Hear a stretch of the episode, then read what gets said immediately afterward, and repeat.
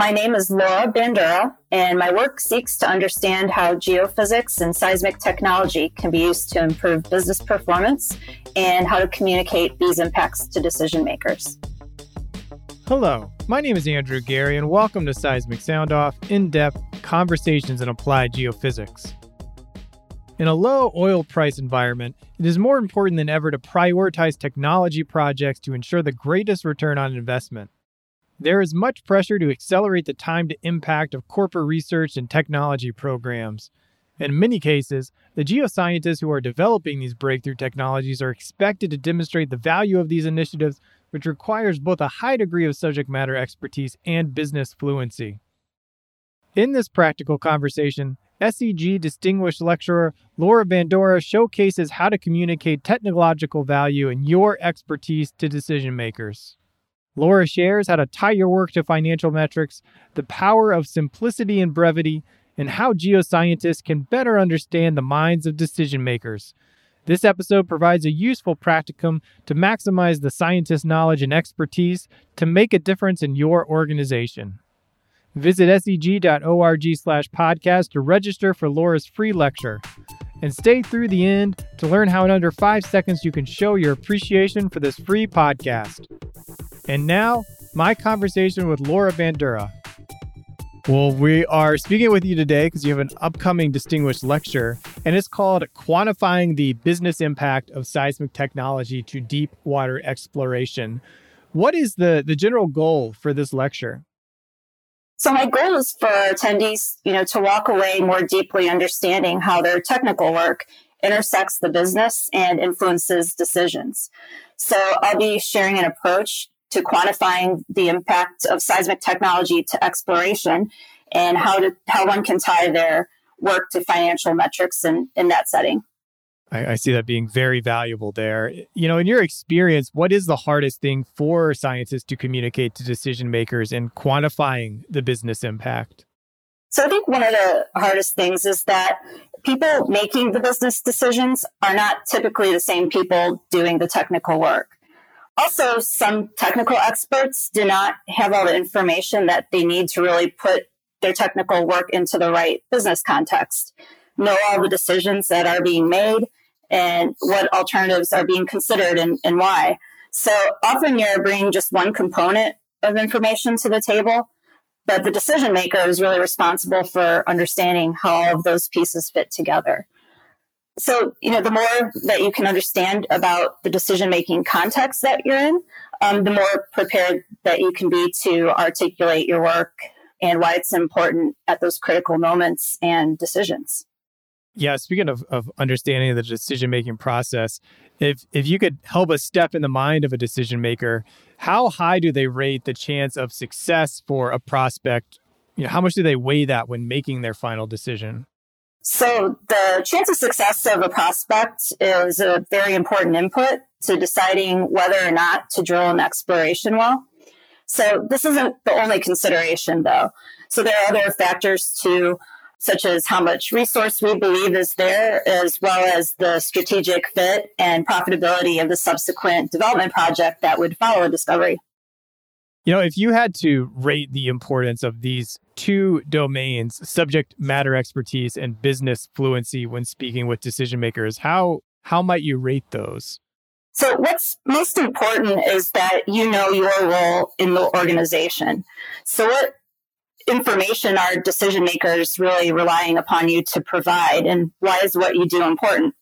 So if you're a geophysicist, they're most often expecting you to, to advise on a technical topic or question. In that case, you know, the technical expertise is, is most important.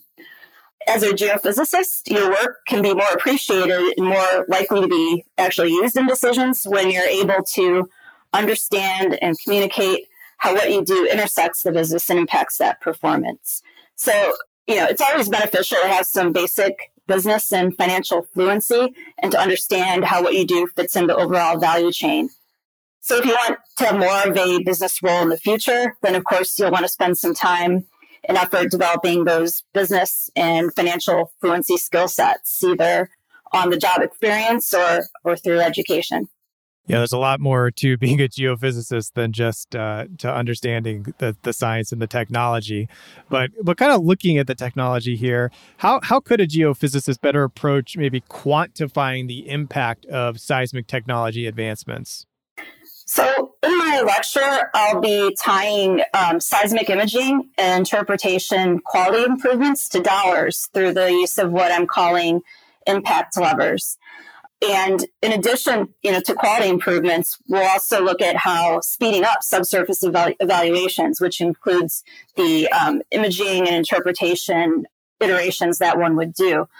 Chance of success, um, which, which, is something you mentioned earlier, is one of the levers that we'll do a deep dive into during the lecture, and then also talk about some o- some other impact levers such as um, resource volume of the prospect, well cost savings um, that can be influenced by seismic images, and then the value of accelerating those subsurface workflows as well. You know, one of the things that kind of stuck with me in Joe Dellinger's conversation on this podcast was he recommended getting in the field and seeing acquisition directly to better understand the data that you were you were seeing. Is there an equivalent get in the field for scientists looking to better understand how decision makers reach their conclusions? Sure. So, in whatever role you are in, I, I, think one should embrace every opportunity you can get to really see how the decisions are made and ask a lot of questions to understand the problems that the decision makers are facing. And then also understand you know the benefits and trade-offs of the various decisions. So what are the near-term impacts of those decisions and what are the longer-term impacts? Always understand what data including geophysical data um, are critical to the decisions they're making and really how can you help them reach their goals? Understand the why in their decisions and leverage that understanding in the future in your experience do you find the decision makers fairly open to having these conversations, you know, for scientists to come in and say, you know, what is the most important goal that you're facing right now? Absolutely. I, I do. I, I think that when you're talking with decision makers, one important thing is that you simplify those technical, complex messages um, as much as you can and, and try to be brief and, and make your messages very concise. Um, I think they're always open to hearing what the technical expert has to say but really, you know, getting to the point quickly and simplifying is really important to that. Yeah, I, I remember one oil company had a, a wiki online that had just a acronym like basically it was a dictionary for all the acronyms that would get thrown out so you could understand what was being said at various meetings what support would you offer scientists kind of feeling pressure to accelerate maybe the impact of their research so for scientists in particular, not just geoscientists, but all scientists, I think the pressure is felt when you can't solve a problem fast enough or you're, you're stuck. So when you work on really hard problems, these often take time to solve. And, and the more time that takes, of course, the pressure is um, exacerbated. So uh, I'll share a few things that have worked for me. Uh, one thing is to take an iterative and flexible approach. So as you're working on your problems, look for the early wins. As you get some results, share these with your stakeholders, ask for their feedback and input, and then build further on these. Um, enlist the help of your peers, um, bounce ideas off of them when you're stuck, and then also just be open to a lot of different opinions. So ask someone who isn't a geophysicist what they think, or someone who has a different perspective or background than than you. So when you're doing all of those things, you'll find that you are still having an impact in other ways. You might not be immediately solving all, all the problems that you're working on, but but there's still progress because the input from others will often be the piece of information that you need to get over a different hump later. And that's something that I've even experienced several times myself in preparation for my lecture those iterations and, and getting that feedback. It's really influenced me quite a bit in the ultimate um, lecture content will be and what problems I'll be looking at. Another thing that's worked for me is just to remember not to stay too long down a rabbit hole, so to speak. So, some, when you're working on these problems, sometimes you, you find yourself just kind of stuck in what you thought might have worked um, and you're really sure it's going to work you, you start working the problem but it's really not panning out um, so you know, have the courage to start over and just take a different approach and and have fun and experiment, really. Is there a, a particular seismic technology that you're quite excited about to see its development? Yeah, so recently um, I've personally seen the a really dramatic impact from sparse node OBN um, used in the early in the exploration and appraisal phases. So, you know, through the multi-client surveys, we're able to cost effectively acquire that sparse node OBN, and that's really game changing to be able to have this um, quality of data earlier in the exploration phase. So um, that's important, of course, because you get the longer offsets and lower frequencies that are useful for FWI, and that in turn, you know, provides better structural and velocity resolution at, at the greater depths. And that ties into, of course, our understanding better our chance of success for um, exploration prospects and helping us understand how much resource is there. Who would you say is the ideal audience for this distinguished lecture? So I think the ideal audience is really geophysicists who are in either a business setting or an academic setting, as well as um, technology portfolio managers or exploration portfolio managers. You know, how how about you say your education and professional experience? You know, you have a, a, PhD in physics, you worked at Michigan State University and are now at Chevron. You know, how has that background and experience helped you succeed in the current role you find yourself? Yeah, so I've always had a very broad interest in the sciences. I have a bachelor's degree in biology. So I actually started in chemistry, got a bachelor's degree in biology, and then um, went on to do a master's degree in, in, physics as well as the PhD. You know, the reason why I decided to pursue a physics degree in grad school was because I wanted to understand the fundamentals of nature and really see the connections across all the sciences more deeply. So in my career, I've tried to take the same approach, um, which is to understand those fundamentals. And that can help you solve a lot more, more problems in applied fields. So the fundamentals really can help you develop that intuition. And again, intuition helps you solve, solve problems. So one thing I've noticed over the years is the fact that my background is, like you, you mentioned, is a bit different than the norm. That's helped me, I think, bring a different perspective and approach problems in this field in a slightly different way. Um, when you're working in an environment, you know, that invites that diversity of thought, new ways of thinking. I think everyone, individuals, teams, can be more innovative and, and impactful.